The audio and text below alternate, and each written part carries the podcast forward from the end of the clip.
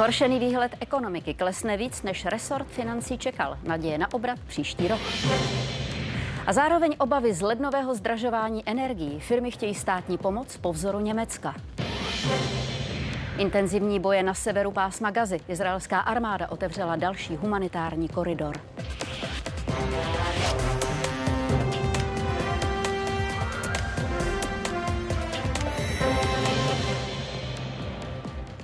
Události před námi s Bárou jsme rádi ve vaší společnosti. Vítejte. Přejeme s Marcelou dobrý večer. Tuzemské hospodářství se letos propadne nad očekávání. Nová prognóza ministerstva financí uvádí pokles o půl procenta. Příští rok vyhlíží resort mírné zotavení. Příznivě nízká zůstane nezaměstnanost a postupně slábne hlavní příčina současných problémů, tedy inflace. Za celý letošní rok se ale ještě průměrné tempo zdražování blíží 11 to průměrné roční číslo je vlastně ovlivněno těmi prvními měsíci letošního roku. Pokud si vezme inflaci, která je od února do října, tak je to pouze 1,3% bodu. 6% byla ta inflace, ta meziměsíční byla v lednu, to bylo vysoký, vysoký skok díky novým cenám. Mnohé ceníky, mnohé firmy zvyšovaly ty ceny. Minulý měsíc poskočilo tempo zdražování na 8,5% Ještě v září se drželo těsně pod sedmi. Důvodem je ovšem statistický výkyv. Porovnáváme totiž s loňským říjnem, kdy stát lidem vyplácel tzv. úsporný tarif. Jinak inflace u většiny položek zvolňuje.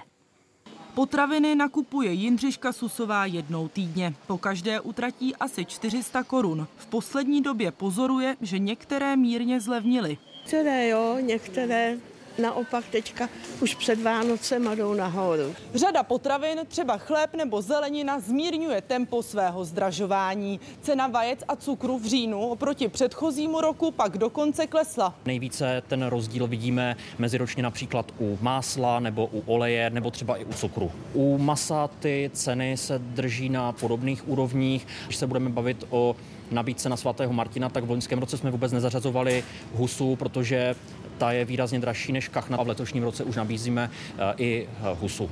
Předpokládají, že ceny zůstanou na podobné úrovni alespoň do Vánoc. Třeba v téhle restauraci v centru Pardubic připravují tradiční svatomartinskou husu už dnes. Cena jedné porce je skoro stejná jako v loni, zhruba 500 korun. I tady ale pozorují, že ceny jiných potravin klesají. Pokud se bavíme o cenách, které byly o, při začátku války, tak tam je třeba, jsou třetinové, někdy ještě víc, o, konkrétně oleje, o, mouka, mlačné výrobky. Právě potraviny zdražovaly v říjnu meziročně mírněji, o necelá 4 Inflaci táhla především cena elektřiny, vzrostla o skoro 150% Za takovým rozdílem stojí ale vliv úsporného tarifu. Příspěvek na energie totiž vláda začala vyplácet loni v říjnu. Snížil uh, srovnávací základnu, proto meziroční inflace letos v říjnu z tohoto technického důvodu uh, vyskočila, nicméně neznamená to přerušení toho fundamentálního dezinflačního procesu. Bez zahrnutí úsporného tarifu by říjnová míra inflace podle statistiků dosáhla necelých 2,6% Meziročně by se tedy snížila. Inflace v Česku zpomaluje už poměrně eh, dlouhou dobu, spotřeba klesá, na inflaci to má jednoznačný dopad a samozřejmě nutí to některé, minimálně některé firmy zlevňovat. V porovnání s předchozím měsícem pak inflace de facto stagnovala. Mírně zdražily třeba oděvy nebo obuv. Ceny měnily i v tomto obchodě. Zdražovali jsme některé produkty, ale současně i zlevňujeme některé produkty. Ten obchod je samozřejmě tlačený eh, dvěma směry. Z jedné strany jsou to dodavatelé, ať už je to ceny, ceny produktů, nebo je to cena dopravy a tak dále, ale z druhé strany je to tlak samozřejmě i od zaměstnanců, kteří lidé si musí, musí vydělat taky dostatek peněz. Výrazněji by měla inflace klesnout začátkem příštího roku. Podle centrální banky se míra zdražování bude pohybovat kolem 3%. Záležet bude podle ekonomů na lednovém přeceňování zboží a služeb. Redakce a Tereza Glejchová, Česká televize. Všechno, co zatím zaznělo, jenom potvrzuje, že potíže ekonomiky jsou hlubší, než se čekalo. I proto ministerstvo financí tedy zhoršilo její propad na ono zmíněné půl procento. Oživení po novém roce má přijít sotva dvouprocentním tempem.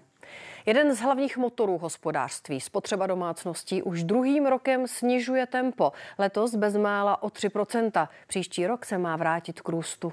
No a to i zásluhou inflační brzdy. Spotřebitelské ceny se tento rok zvednou v průměru skoro o 11%. V tom příštím čeká ministerstvo financí 3,3 procenta. Výdělky sice mají růst pomaleji než letos. Díky nižší inflaci by si lidé ale měli po delší době reálně polepšit. A ještě jeden údaj. Koruna podle citované předpovědi oslabuje na průměrný kurz 24,40 za euro. Deficit veřejných financí klesne v roce 2024 na 2,2 z letošních 3,6 Centrální banka se ale obává, aby inflaci znovu nepovzbudilo lednové zdražení energií. Citelně se má zvýšit regulovaná část jejich ceny. Firmy, které k činnosti potřebují hodně proudu, teď žádají podobnou státní pomoc, jakou pro své podniky oznámilo Německo. Zpracovávají kovy a speciální slitiny. Ročně zaplatí za energie zhruba 100 milionů. Už teď se jim ceny elektřiny i plynu zdají vysoké.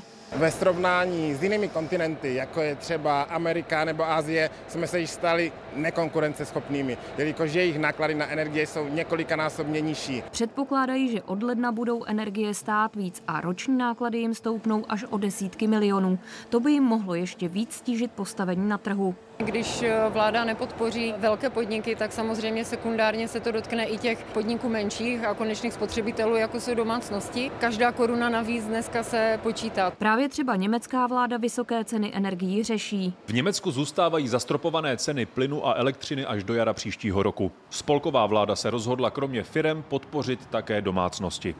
Vláda ale hlavně pomůže německým koncernům, které mají vysokou spotřebu energie. Jsou to chemičky, papírny, ocelárny, ale třeba také německé dráhy. Vláda jim sníží daň z elektřiny na minimum. Kompenzace v příštím roce ve výši 12 miliard eur. Zbytek Evropy se na podporu nedívá s nadšením. Panují obavy, že na společném unijním trhu získají německé podniky konkurenční výhodu. Takové výdaje jako Berlín si žádná další evropská vláda nemůže dovolit. Plošnou dotační podporu podniků jako v Německu neplánuje ani ta česká. Podle ministra financí mohou tuzemské firmy využívat jiné formy pomoci. Pokud připustíme dotační závody, tak eh, s nejbohatší evropskou ekonomikou a německém v dotačních závodech prohrajeme. Na nerovné podmínky dlouhodobě poukazují i profesní svazy. Požadují alespoň částečné narovnání. Věříme, že během nejbližších týdnů dosáhneme kompromisního řešení, které odskok od německého přístupu alespoň zmírní oproti tomu, co nyní ERU předložilo v cenovém výměru a co mnoho energeticky náročných a mezinárodně působících firm vyděsilo. Podle opozice by firmám i domácnostem pomohlo právě už jen zachování stávajících úlev vůbec nepřenášet poplatky za obnovitelné zdroje a za distribuční sítě nepřenášet na lidi a na firmy. To budou dva naše nejvýznamnější pozněvací návrhy. Rozhodnutí o výši regulované složky by měl energetický regulační úřad vydat na konci listopadu. Její navýšení může energie prodražit, i když komodity samotné teď zlevňují. Redakce a Iveta Dvořáková Česká televize. A téma bude dominovat taky událostem komentářům. Nabídnou duel místo předsedy sněmovny z ODS Jana Skopečka a předsedy Asociace samostatných odborů Bohumíra Duvka. No a my pokračujeme, za chvíli třeba reportáží ze silnic, kde končí opravy a správci se chystají na zimní údržbu. Izraelská armáda otevřela nový humanitární koridor ze severu pásma Gazy. V oblasti se dál intenzivně bojuje. Tamní úřady viní židovský stát, že v posledních 24 hodinách opakovaně udeřil na nemocnice. Hamas naopak ostřeloval Tel Aviv. Zraněné jsou dvě ženy. Teroristická skupina mluví o odvetě za narůstající počet palestinských obětí. Těch je podle ministerstva zdravotnictví ovládaného právě zmíněným hnutím přes 11 tisíc. Číslo ale nelze ověřit. Jediný okamžik, který vyvolal na prostranství před největší nemocnicí Šífa v pásmu Gazy chaos.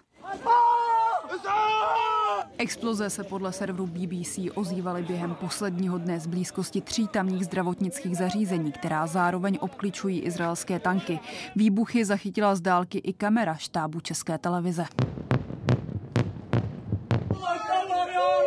krvavé následky úderu. Na záběrech, které se podařily ověřit agentuře Reuters, leží v areálu nemocnice ranění i mrtvá těla. Přeživší je musí nakládat na vůz. كنا بالطابق الخامس مصابين احنا وقاعدين بالطابق الخامس ما شفنا الا القصيمه بتنزل علينا استشهدت بنت سلفي V nemocnici Šífa nalezli útočiště kromě pacientů i civilisté skrývající se před boji.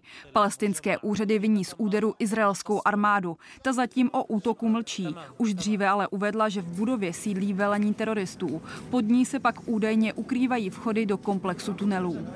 אלה שנמצאים, המחבלים, במרתפים שמתחת לשיפא, שומעים הערב היטב את רעם שרשראות הטנקים, את הדחפורים שנוגחים בשטח, הם שומעים מתחת לאדמה Kvůli stále intenzivnějším bojům se desítky tisíc civilistů dávají do pohybu.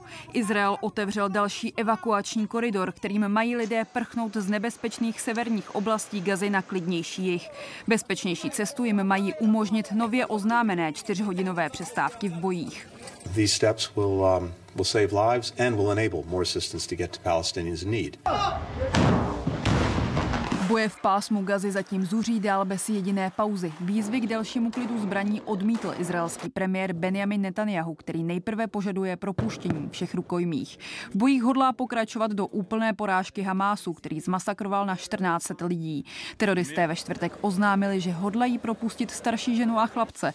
Jejich další osud ale zatím není známý, stejně jako zbylých 240 rukojmích. Barbara Maxová, Česká televize. A ve Zderotu u hranic pásma Gazy je zpravodaj Václav Černohorský. Míříme tam teď živě. Václave, izraelské tanky obklíčily několik nemocnic v Gaza City. Jaká je tam teď situace? Já stojím na stejném místě na okraji a Zderotu, odkud včera a pozdě večer kameraman Pavel Němeček natočil výbuchy po izraelském náletu na Indones, u u indonéské, důležité, u indonéské nemocnice v Gaze, která je odsud zhruba 7 kilometrů vzdálená. Na těch záběrech byla vidět série explozí a také předmět letící k obloze, který za sebou nechával jasnou dráhu. Jak už zaznělo, Izrael tvrdí, že Hamas používá nemocnice v Gaze, oblasti u nich nebo dokonce pod nimi a k vojenským účelům. Hamas to popírá stejně jako personál nemocnic a ten pracuje ve stále složitější nejtěžších podmínkách. Doktoři pracují s nedostatkem elektřiny, vody a hlavně léků a, medicínských prostředků, medicínských nástrojů. Jak už zaznělo v těch nemocnicích, nejsou jenom pacienti, ale také desítky tisíc lidí, kteří se tam ukrývají před těmi boji, před izraelskými nálety a bombardováním.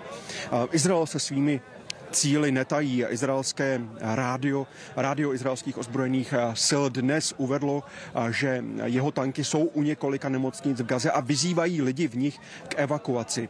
A po dnešku a té noci na dnešek, kdy podle ministerstva zdravotnictví v Gaze, které řídí Hamas a podle svědků z místa a ty útoky zasáhly nejméně pět nemocnic, tak této výzvy skutečně řada lidí uposlechla a vydali se tedy směrem na jich. Deník The Washington Post v této souvislosti přive, přinesl svědectví ředitele nemocnice Nasr, který říkal, že tento objekt opustili 4 tisíce lidí a on byl poslední lékař, který odešel podle svých slov krátce poté, co objekt opustil, tak prošel jen několik metrů kolem izraelských tanků. Stát chce řešit nedostatek peněz na stavbu dálnic vydáváním zvláštních dluhopisů. Novelu, která to má umožnit příští týden, projedná sněmovna. Silničáři rozjeli v posledních letech rozvoj silniční sítě nebývalým tempem. Aktuálně vzniká zhruba 200 kilometrů nových dálnic, ale už teď jim na to chybí asi 330 miliard korun ve státním rozpočtu, v čistě v národních zdrojích v těch nejbližších deseti letech nebude tolik peněz, abychom dokázali pokrýt tu investiční potřebu. Ale ta investiční potřeba zároveň umožní restart české ekonomiky a budoucí snažší splácení eh, i státního dluhu, dluhu veřejných institucí. A pozornost silničářů se teď z oprav a staveb přesouvá směrem k zimní údržbě. Navzdory stávajícímu počasí pro ně formálně začíná sněhová sezóna. Sklady s posypem jsou plné a na prvních silnicích se objevují značky zakazující letní pneumatiky. Dvě tváře jedné značky, dvě podoby počasí. Tady v Jizerských horách tenhle list otočili dnes ráno. Odteď už se sem řidiči bez zimní výbavy legálně nedostanou, stejně jako na 18 dalších míst v kraji. Vlastně od nějakých 600 metrů už je na víkend předpověď smíšených přeháněk, proto vlastně jsme aktivovali ty značky od dnešního dne. Kořenov je sice stále bez sněhu, řidiči ale musí mít zimní pneumatiky, pokud se odsud chtějí dostat do horního polubného. Tady to bývá vždycky kudošný zimě, jako sněhu a to. Jenom pro dálnice a silnice první třídy mají silničáři připraveno přes 200 sypačů. Zatím ale moc jíždět nemuseli, i díky teplému počasí. Ostatně, když ve stejnou dobu předstupují před novináře, minister dopravy a šéf ŘSD je ve středočeských Mirošovicích kolem 10 stupňů a oba na sobě mají jen saka. Přesto před možným rychlým nástupem zimy varují. Řidiči budou mít k dispozici interaktivní mapu přístupnou na internetu, kde je možné zaznamenat pohyb všech vozidel zimní silniční údržby. Už vlastně de facto tuto chvíli provádíme zimní údržbu.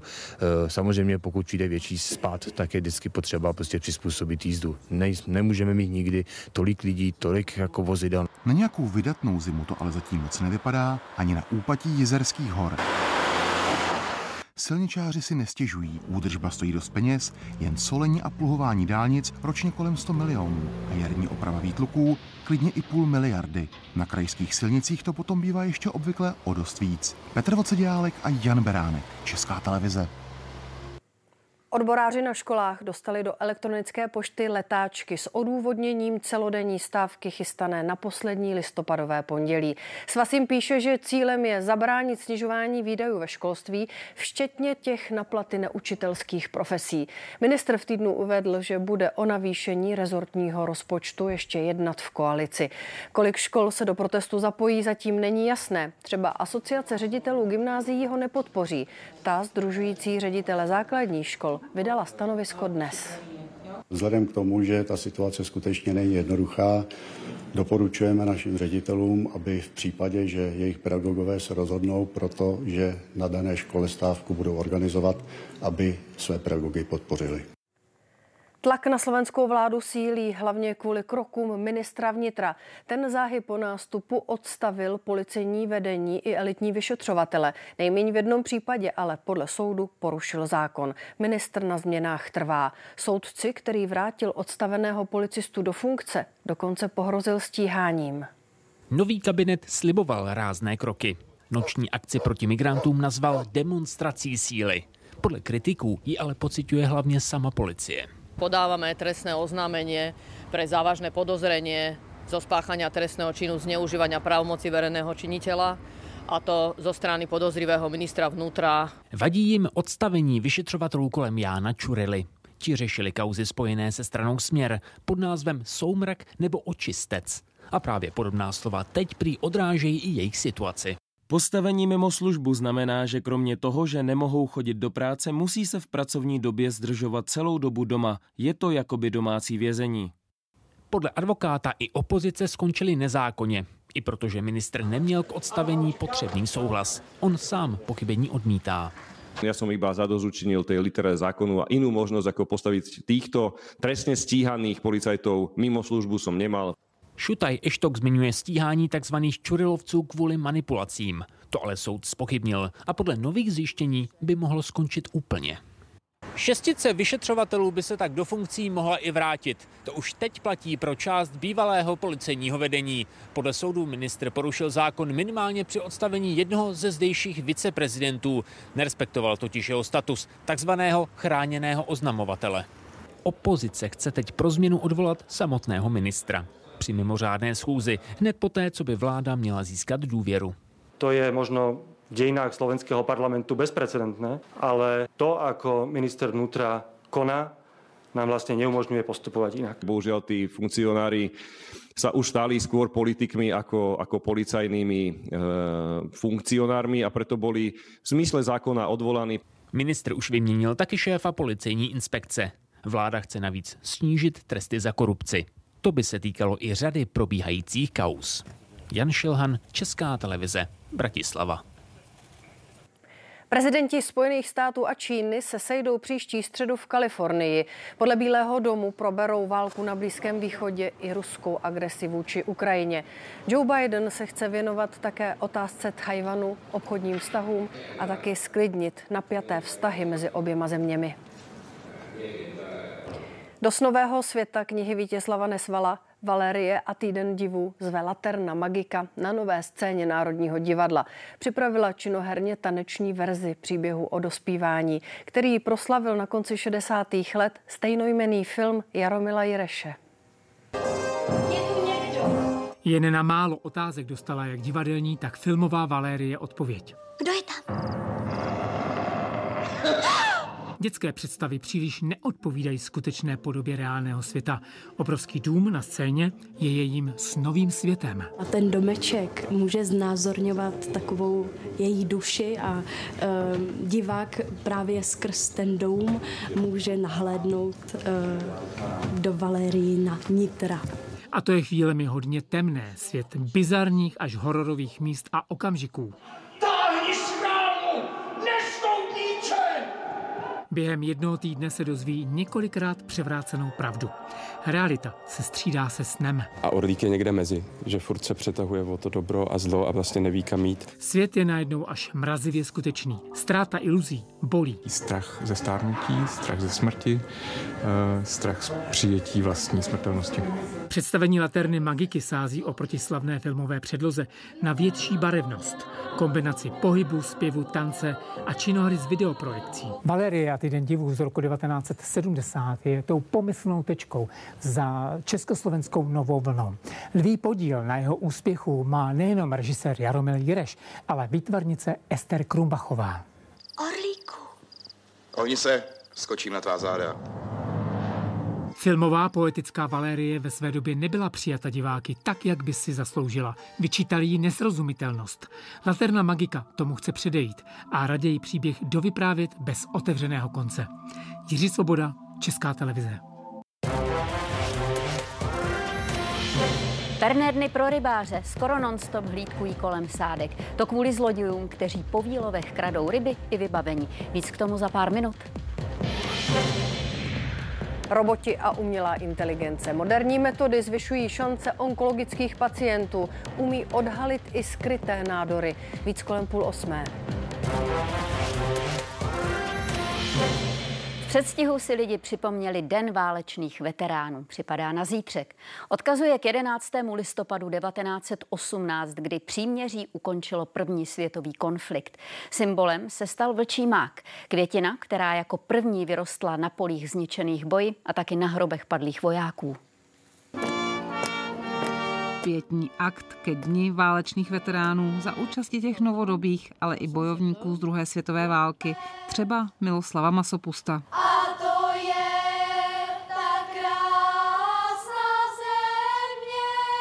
Dneska většina vojáků, včetně mě samého, jsou válečnými veterány a každý, kdo do armády, kdo do armády vstupuje, tak s velkou pravděpodobností někdy válečným veteránem bude. Uděleny zde byly medaile za 20 a 15 letou službu, ale i vyznamenání od Združení válečných veteránů. vlastně. Rotný v záloze Pavel Kalina absolvoval v 90. letech dvě mise. Za hrdinu se nepovažuje. Hrdinové jsou u mě druhováleční veteráni. To každopádně, tak jako byl pan generál Emil Boček. Kasárna libereckých chemiků a slavnostní nástup ocenění tady získalo 50 novodobých veteránů sloužil vlastně. Na padlé veterány se vzpomínalo na vojenském hřbitově v libereckých Ruprechticích. Studenti bezpečnostních oborů v Kateřinkách tady drželi vlajku, která pokrývala rakev zabitého psovoda Tomáše Procházky. Zemřel v Afghánistánu v listopadu 2018. Je to pro mě podsta tady být a držet tu vlajku a stát tady. V Brně uctili památku veteránů v areálu Univerzity obrany. Na Pražském náměstí Míru si mohla veřejnost prohlídnout i techniku, kterou armáda používá. Dopoledne patřilo hlavně školákům. A při stole mluvíš. Teď to vždycky jenom takhle jakoby vytáhneš a... Která z vás půjde do armády? Já! Naši legionáři, naši veteráni prakticky vytvořili naší zemi, byli, byla velkou částí, velkou jako významnou částí ve vytvoření našeho státu. Své místo tady dnes měli i ti, kteří se z misí nevrátili. Křížky s jejich jmény během dne obklopily symbolické vlčí máky a české vlajky. Redakce a Pavla Kubálková, Česká televize. Byty podle poskytovatelů hypoték dál zlevňují za poslední rok průměrně o 6% Nejvíce pokles znát u menších výměr. Naopak ceny pozemků jdou trvale nahoru. Ve třetím čtvrtletí stály o 12% víc než před rokem. Na trhu je jich nedostatek. Zapomenutá peněženka a v ní 400 tisíc. Zákazníky našel v prodejně v Plané u regálu s nápojí. Vedoucí to oznámila policistům. Žádné doklady v ní nebyly. Majitel si pro ně později sám přišel. S blížícími se Vánocemi se množí krádeže na sádkách. Na táborsku zloději tenhle týden ukradli stovky kaprů. Rybáři si přitom areály hlídají a střídají se i po nocích.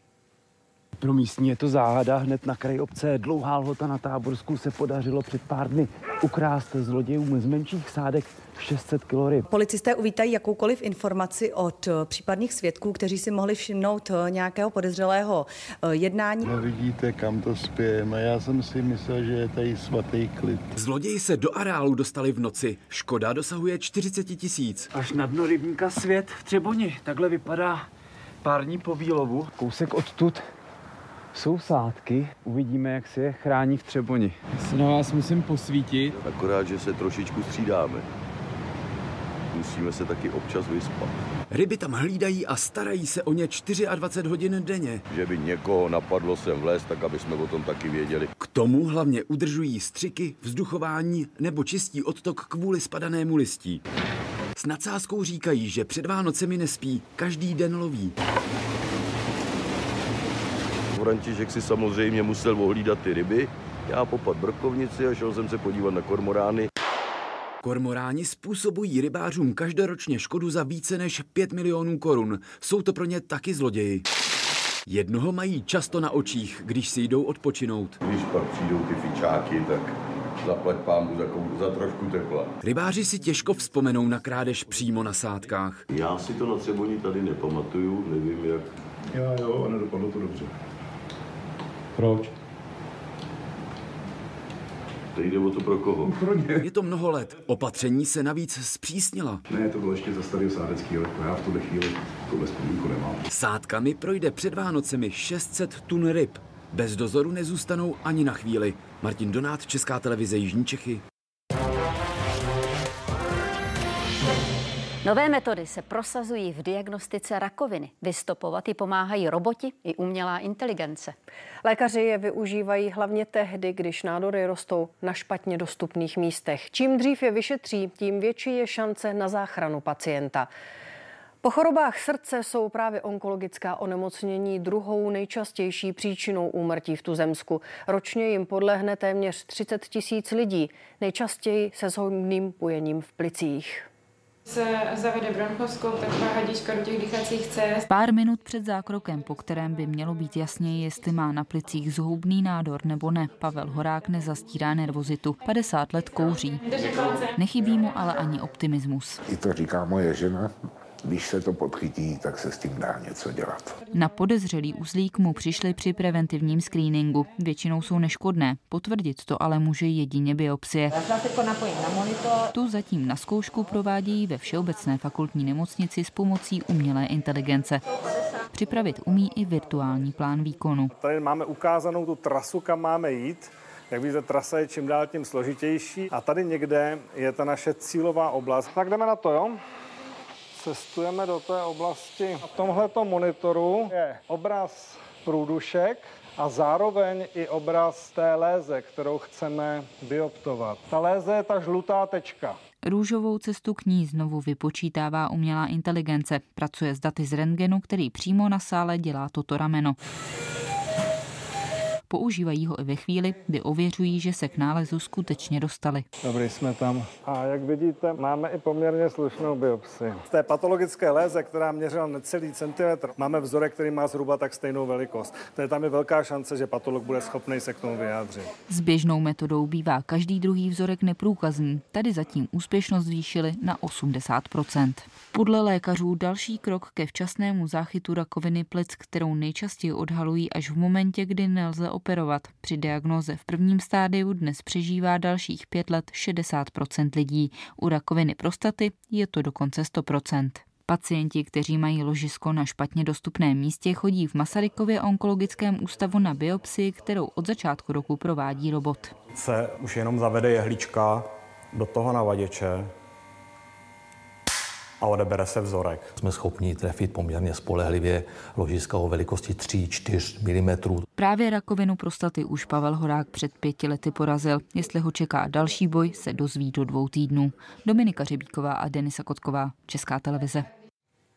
Kromě zlepšující se léčby zvyšuje šanci na přežití taky prevence. A tady jsou data o třech onkologických diagnózách, u kterých fungují zaběhlé screeningové programy. Rakovinu prsu lékaři ročně potvrdí u více než 7 tisíc žen polovinu v prvním dobře léčitelném stádiu. Modrá křivka, která ukazuje včasný záchyt, výrazně převyšuje počty pozdějších stádií taky u rakoviny děložního hrdla. Její pokles v posledních letech souvisí s tím, že nádorů celkově ubylo. A taky nových pacientů s rakovinou tlustého střeva a konečníku je méně. Přesto v roce 2021 onemocnělo 6900 lidí. V jednotlivých stádiích byli zastoupeni téměř rovnoměrně. Účast na screeningu této rakoviny je ale nejnižší. Chodí na ní jenom asi čtvrtina lidí, pro které je určený. Časná detekce eh, i přednádorových stavů může zamezit eh, zamezit vůbec vzniku nádorům tlustého střeva, čili je to, je to obrovský progres a myslím si, že je prostě naprosto zásadní tyto typy programů eh, jednoznačně podporovat.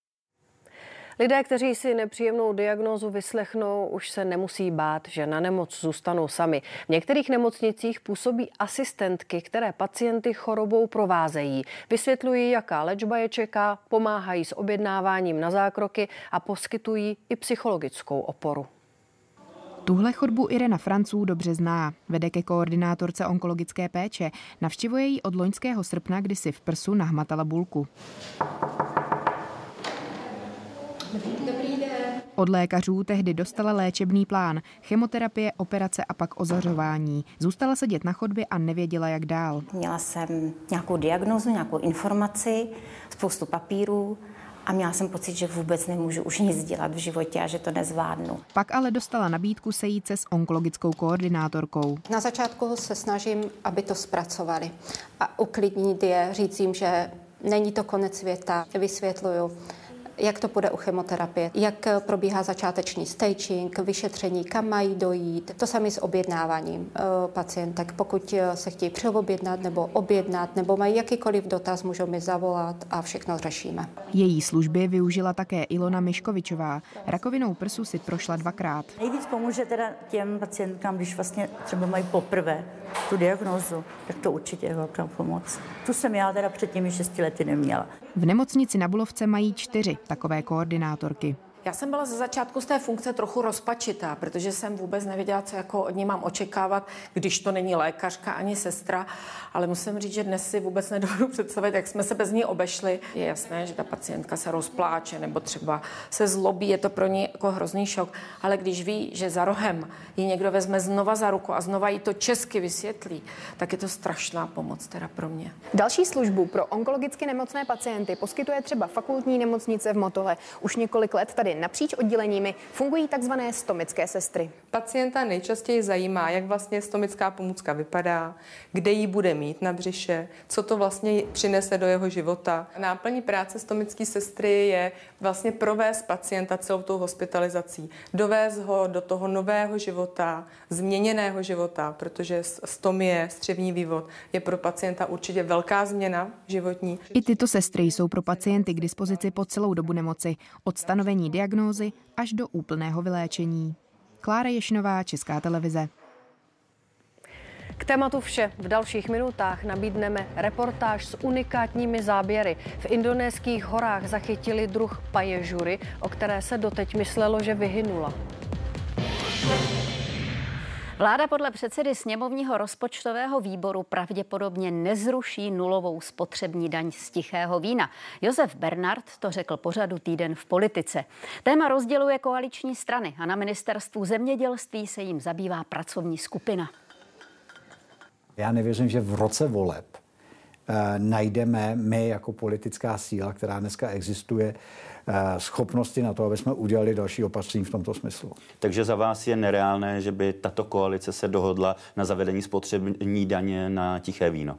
Já si myslím, že je to uzavřená kapitola. Ne, pro mě to není uzavřená kapitola. Já jsem jasně řekl, že eh, ten slib, který byl dán v rámci eh, jednání předsedů všech pěti koaličních stran, tak také naplním. Eh, my se za tři týdny potkáme jako pracovní skupina po druhé, budeme mít v ruce analýzy. Neměnit za nové, radši opravovat. Do konce listopadu chtějí europoslanci prosadit zákon o elektronice a domácích spotřebičích, který právě renovace přístrojů usnadňuje. Výrobci budou muset dodávat náhradní díly i do neautorizovaných servisů, a to minimálně 10 let. Je to situace, kterou zná snad každý. Prasklý displej mobilního telefonu nebo notebook, který nelze nabít. Jen do tohoto servisu v Praze přijdou dvě desítky zákazníků denně. Jak vám můžu pomoct? Mezi nimi i Vojtěch Kaštánek. Počítač potřebuje ke své každodenní práci. Rychlý servis je pro něj prioritou. Jsem pracoval, najednou mi to zhaslo. Opravy jsou ale někdy obtížné, i proto řada zákazníků volí koupit nové elektroniky. Teď se to má změnit. Náhradních dílů budou mít dost i neautorizované servisy. Pro nás to znamená to, že budeme schopni opravit vlastně jakýkoliv zařízení bez nějakých uh, omezení. Primárně jde o to, aby se spotřebiče opravovaly, aby se hned při první uh, nějaké závadě nepořizovaly nové. Podle Evropské komise se v Unii každý rok zbytečným vyhazováním funkčních výrobků vytvoří 35 milionů tun odpadu a spotřebitelé přijdou o 12 miliard eur. Po schválení normy by měly mít víc možností, jak výrobky opravit, a to i po záruční lhůtě. Výrobky, které přicházejí, jsou vždycky o trošku lepší, ale neznamená to, že ty, které si teď koupíme, že nebudou za pět, za sedm let uh, šetrné k životnímu prostředí. Není nutné, aby opravy dělali autorizovaní technici, ale musí být kvalifikovaní a takových je málo. Proto chce stát podpořit jejich vzdělání, třeba v Chomutově. Půjdem sem. Tak, opatrně, opatrně spouštěj, opatrně spouštěj. Záleží na výrobci, jak složitou technologii vlastně používá. Jsou pračky, které mají šestý smysl, mají Wi-Fi moduly. Nejde tak jen o výměnu topných těles z pračky. Jde hlavně o to, aby opraváři elektrických spotřebičů neohrozili zdraví svých zákazníků. Z Bruselu Petr Obrovský a z Prahy Hana Vodlíčková, Česká televize. Ředitel Ústavu pro studium totalitních režimů Ladislav Kudrna neuspěl se žalobou na 19 bývalých zaměstnanců. Ti jeho a náměstka Kamila Nedvědického v březnu veřejně obvinili z bosingu a cenzury. Spory o badatelskou učebnici dějepisu nebo knihu o předmětech z komunistických muzeí pak skončily hromadnou výpovědí. Rozsudek nás samozřejmě potěšil, vítáme ho, chápeme to jako eh, potvrzení toho, že jsme se ozývali oprávněně a že eh, kritika nadřízených je přípustný způsob, eh, jakým se můžeme vyjadřovat ve veřejném prostoru. Kudrna ani Nedvědický u soudu nebyli. Žaloba neprošla kvůli tomu, že ji podali jako soukromé osoby. Výhrady podřízených ale podle soudce nebyly osobní. Mířili na vedení instituce. Verdikt se tak vůbec nezabýval tím, zda byla použitá kritická slova oprávněná. Počkáme na písemné vyhotovení rozhodnutí, ale již teď máme radost, že soud v rámci provedeného dokazování nepotvrdil tvrzení bývalých zaměstnanců o bosingu, cenzuře a nehospodárnosti. Až rozhodnutí obdržíme, dává nám to možnosti postupovat dále jako ústr k ochraně dobrého jména instituce před nepravdivým osočením ze strany bývalých zaměstnanců. Ukrajinské jednotky rozšiřují své pozice na levém břehu Dněpru, konstatuje Institut pro studium války. Podle analytiků přerušili dopravu okupantů mezi Novou Kachovkou a Oleškami v Chersonské oblasti. Ukrajinská vojenská rozvědka pak oznámila zničení dvou malých výsadkových lodí nepřítele s tím, že v okamžiku výbuchu byla na palubě obrněná vozidla i posádka. Šéfové stran, které chtějí vytvořit příští polskou vládu, podepsali koaliční smlouvu. Kandidátem na premiéra je pro ně Donald Tusk. Ten oznámil, že má podporu většiny Sejmu a je připravený převzít zodpovědnost už na jeho prvním zasedání v pondělí. Prezident ale sestavením kabinetu pověřil současného ministerského předsedu Mateuše Moravěckého.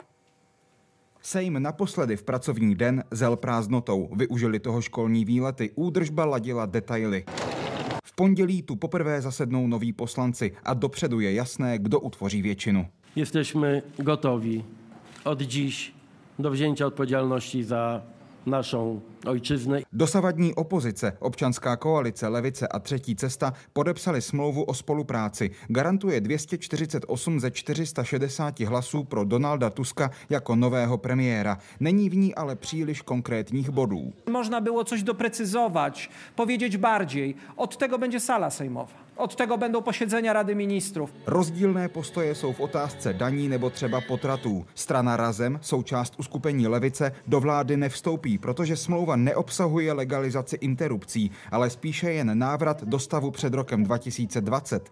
Tehdy ústavní soud pod vlivem konzervativní strany Právo a spravedlnost rozhodnutím znemožnil potraty prováděné z důvodu poškození plodu. W kompromisie zwykle to jest tak, że nikt nie jest do końca zadowolony. Jedna z klíčových pasáží nové koaliční smlouvy předpokládá, že hned od pondělí, kdy se poslanci nastěhují do svých nových kanceláří, budou usilovat o to, aby dohnali k zodpovědnosti všechny ty, kteří v jejich očích porušili zásady právního státu.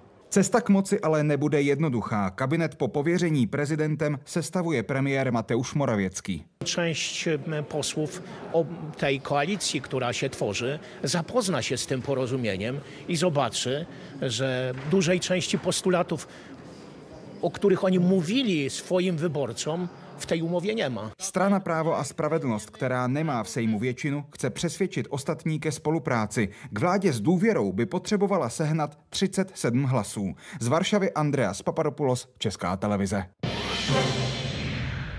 Roste počet lidí v nouzi, kterým pomáhají potravinové banky. Zítra jim mohou lidé přispět celorepublikovou sbírkou potravin. Do akce se zapojí přes 2000 tuzemských prodejen. Dary pak sváží banka do svých skladů a těch je po republice 15. V jednom z nich je teď Veronika Červinková. Je určený pro celý jihomoravský kraj. Veroniko, kolik se toho na jihu Moravy podle odhadů může vybrat? Loni na podzim to bylo v Jihomoravském kraji 30 tun potravin. Letos opět očekávají, že to bude zhruba podobné číslo. My jsme teď v novém skladu, takže tady část toho zboží je a je to z toho důvodu, že se v průběhu toho stěhování zboží nevydávalo. Zítra sem tedy přibude další část, drtivou většinu si ale okamžitě rozvezou neziskové organizace potřebným. Už jsou taky tady zprovozněné chladničky, mrazáky. Jarní a podzimní kola sbírky přitom představují pouze 10% zboží, které ročně potravinové banky získají říkají. Do skladů míří denně svozy eh, potravin z řetězců, obchodů, restaurací. Ostatně zvyšuje se ale taky počet lidí, kteří potřebují takovou pomoc. Například na některých pobočkách Charity v Jihomoravském kraji evidují větší zájem ze strany důchodců, kteří s tím důchodem jednoduše nevídou. Největší poptávka je přitom po eh, typu zboží, které je trvanlivé, ze kterých se dá třeba okamžitě připravit hotový oběd. Ostravská huť Liberty nakonec ani dnes neuvedla do provozu vysokou pec číslo 3. Odstavila ji 23. října, původně na dva týdny.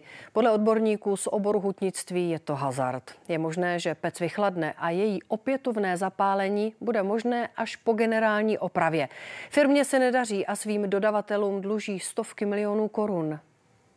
V Huti stále pracuje 6 tisíc lidí. Podle odboru jsou v nelehké situaci a řeší, kdy a jestli přijdou o práci. Kvůli situaci v Huti je na pondělí svoláno mimořádné předsednictvo krajské tripartity. V pobřeží Slonoviny zakončil Petr Fiala svoji africkou cestu. Ve všech čtyřech zemích se zastavil jako vůbec první český premiér. Jednání s vrcholnými politiky mělo současně podpořit průnik českých podnikatelů na tyto trhy. K tomu pomáhá ale i dobré jméno, které tam má Česko, hlavně v oblasti zdravotnictví. Ghanští lékaři pod dohledem ginekologického týmu z Brna uspávají pacientku. Ten pak sám provádí složitý zákrok, na který síly místních zatím nestačí. V Tamale na severu tropické země takto pomáhali dva týdny.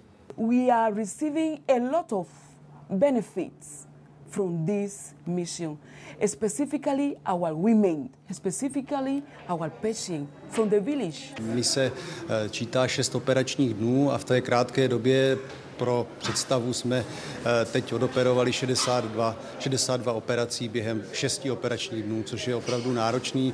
Michal Felsinger je už na druhé ghanské misi. Působil tady pod hlavičkou humanitárního programu Medivac, spadajícího pod ministerstvo vnitra. V Ghaně se v jeho rámci střídají lékaři z Pražské Bulovky a právě Brněnské fakultní nemocnice. Nevím, jestli to tady na mě nachystali, já jsem utláčený na to, že tento tým, který tady teď je z Brna. Tato forma pomoci byla také zmiňována při jednání s vládními představiteli. Eh, Ghanští eh, politici si velice cení této spolupráce ve zdravotnické oblasti. Pomoc má přitom různé formy napříč všemi zeměmi, které premiér v Africe navštívil. Patří sem třeba českými firmami a státem darovaná lůžka během covidové pandemie. Slibují si od toho rychlejší začlenění do tendrů. Třeba Linet v Etiopii dostal první příležitost až po sedmi letech jednání. Protože právě to trvá takhle dlouho, tak jsme se rozhodli s českými firmami ve zdravotnictví udělat taková řešení, například péče o matku a dítě, kde není jenom porodní postel od Linetu, ale například inkubátor od firmy TSE z Jižních Čech, nebo je tam, jsou tam rampy od MZ Liberec. No a samozřejmě to přináší české ekonomice zakázky. Spustili proto pilotní projekt. V etiopské metropoli vybudovali celou porodnici a proškolili místní personál. Tato vzorová klinika funguje v Addis Abebě už dva roky. Češi ji Etiopii darovali s nadějí, že podobná zařízení budou chtít Etiopané i v dalších částech země a že za jejich vybavení zaplatí. Samotní čeští lékaři jsou rádi, že mohou pomáhat, nehledě na biznis. Michalu Felsingrovi mi se končí. Už teď ale ví, že se do Gany chce vrátit. Jakub Netl, Česká televize Subsaharská Afrika. Brazílie letos zažívá sérii extrémního počasí. Jich nedávno zasáhly rekordní srážky, jeho východ zase trápila úmorná vedra. Centrální a severní část země je vyprahlá. Největší horka zemi přitom teprve čekají. Detaily nabízí web ČT24. Zemřel americký astronaut Frank Borman, bylo mu 95 let. Do vesmírného programu se zapojil v projektu Gemini. Následně pokračoval i v programu Apollo, velel Apollo 8, při kterém se lidé poprvé dostali k odvrácené straně měsíce. Průzkum je skutečnou podstatou lidského ducha. Slova astronauta Franka Bormana. A on průzkumník skutečně byl. Poprvé se do kosmu dostal v roce 1965 v lodi Gemini 7. Společně s Jimem Lavlem v prostoru o velikosti sedadel malého auta přetrpěli 14 dní. A poprvé se na oběžné dráze setkali s jinou kosmickou lodí, Gemini 6A. Všechna tato prvenství byla důležitá pro hlavní cíl dostat se na měsíc a bezpečně zpět. Jak nebezpečné kosmické lety jsou, se Borman přesvědčil v lednu 1967. Tehdy během výcviku uhořeli jeho tři kolegové z Apollo 1. We had overlooked that. It was a, uh, a revealing time. Borman byl ve vyšetřovací komisi havárie. Přesvědčil americké politiky, že problémy dokážou vyřešit a že Apollo bude úspěšné. Hned druhý let tohoto programu se vydal rovnou na oběžnou dráhu měsíce. Velel mu právě on. Lidé se poprvé vydali od Země k jinému kosmickému tělesu. Řada odborníků i astronautů tento let považuje za vůbec nejdůležitější v historii. NASA odhadovala šanci na jejich přežití 50 na 50. Everybody was motivated. Everybody was dedicated. And the basic idea was to beat the Russians to the moon. Během letu astronauti vyfotili jednu z nejslavnějších fotografií historie – východ Země nad měsícem. Poté na štědrý den 1968 odvysílali vánoční přání, které v době studené války směřovaly, jak sami řekli, všem lidem na planetě Zemi.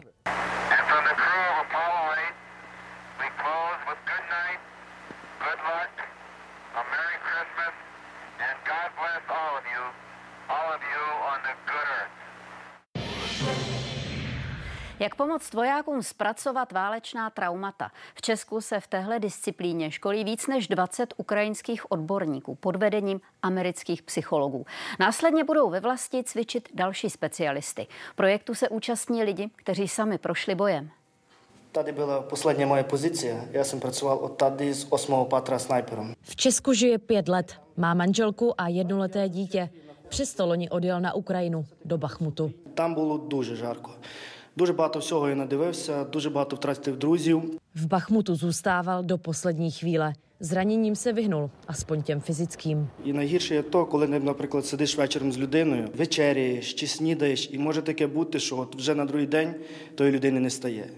І просто тобі настільки то обідно. To u bývalého pilota Serhije Titarenka neutrpěla jen psychika. Jeho letadlo sestřelili na východě Ukrajiny v roce 2014. Я отримав багато поранень, та але основна основним таким більш значущим це був перелом хребта. Následovala dlouhá rehabilitace i deprese. Pomohla rodina, kamarádi a psycholog. Teď podporuje další vojáky v rehabilitačním centru na Ukrajině. На цьому життя не закінчилось. Це в першу чергу.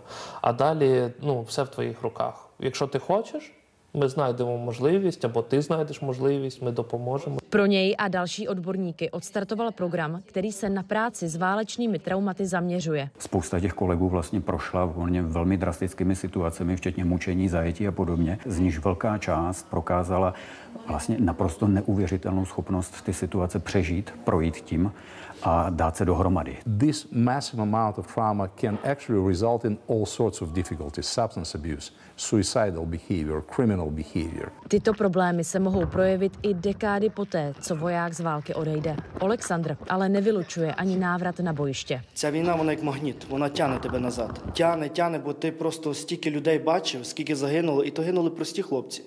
І ти щодня їм дивишся в очі, і ти знаєш, що може повезе таке, що ти комусь спасе життя. Люди як тікали, так і полишали всі свої спогади. Vlastní vzpomínky ztratit nechce, proto se teď soustředí hlavně na svou rodinu. Redakce a Kateřina Poláková, Česká televize.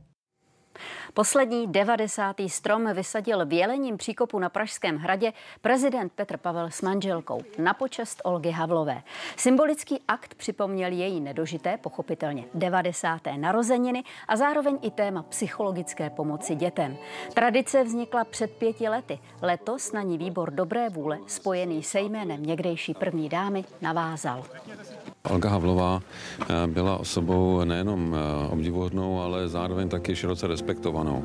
A zatímco Václav Havel u některých lidí budil kontroverze, tak Olga byla univerzálně přijímanou. A já si myslím, že to bylo právě proto, čím se zabývala, jak se projevovala, že byla občas kritická i k tomu Václavu Havlovi. A měla velice racionální postoj k mnoha věcem. Vědci si mysleli, že už zmizela z povrchu země. Vzácná paježura Ettenborova. Teď ale vědí, že minimálně jedna ještě žije. Svědčí o tom záběry natočené během výpravy v Indonésii. Zvířete si povšimla jedna z 80 kamer. Neobvyklé zvíře a neobvyklé záběry. Díky nim celý svět ví, že ještě nevyhynula. Paježura Attenborová je tajemný tvor, kterého živého vlastně nikdo neviděl, takže překvapení to určitě je. Paježura má bodliny jako ježek, čeních jako mravenečník a tlapy jako krtek. Našli ji skoro náhodou. Během čtyřtýdenní expedice v indonéském pohoří Cyclops Mountains. Nedělám si legraci, když řeknu, že ty záběry byly na úplně poslední SD kartě, kterou jsme prohlíželi. Z poslední kamery, kterou jsme v terénu vyzvedli v poslední den expedice. Štěstí, které dává naději celému druhu. A je možné, že i na takhle malém území žije dosud dostatečně velká populace paježur, která jenom unikala naší pozornosti. Na Zemi se objevily zhruba před dvěma sty miliony let, tedy v době, kdy tady ještě žili dinosauři. Tyhle se jmenují po přírodovědci Davidu Attenboroughovi, stejně jako 55 dalších druhů. Anna Marie Keblůšková, Česká televize. Ještě připomínám, komentované zpravodajství probere i pokles ekonomiky způsobený inflací. Debatovat budou místo předseda sněmovny z ODS Jan Skopeček a předseda asociace samostatných odborů Bohumír Dufek. A zítra budeme sledovat sněm TOP 09. Kromě jiného, vládní strana si zvolí nové vedení. Teď už sport. České tenistky hrají s američankami o postup do semifinále poháru Billie Jean Kingové. Jak se jim daří, to nám řekne Jan Smetana. Ano, musím říct tedy, je to velký boj. O první bod se snažila Kateřina Siniaková proti Daniel Kolincové, ale neuspěla. V tu chvíli bylo jasné, že pro postup musí naše tenistky vyhrát další dva zápasy. Na kurt se dostala wimbledonská vítězka Markéta Vondroušová, která svůj zápas proti Keninové zvládla. No a tak o postupujících rozhoduje čtyřhra. Podívejte se na branky body vteřiny a dozvíte se víc. Bude to určitě napínavé události zase zítra. Už teď se na vás těším. Naschledanou.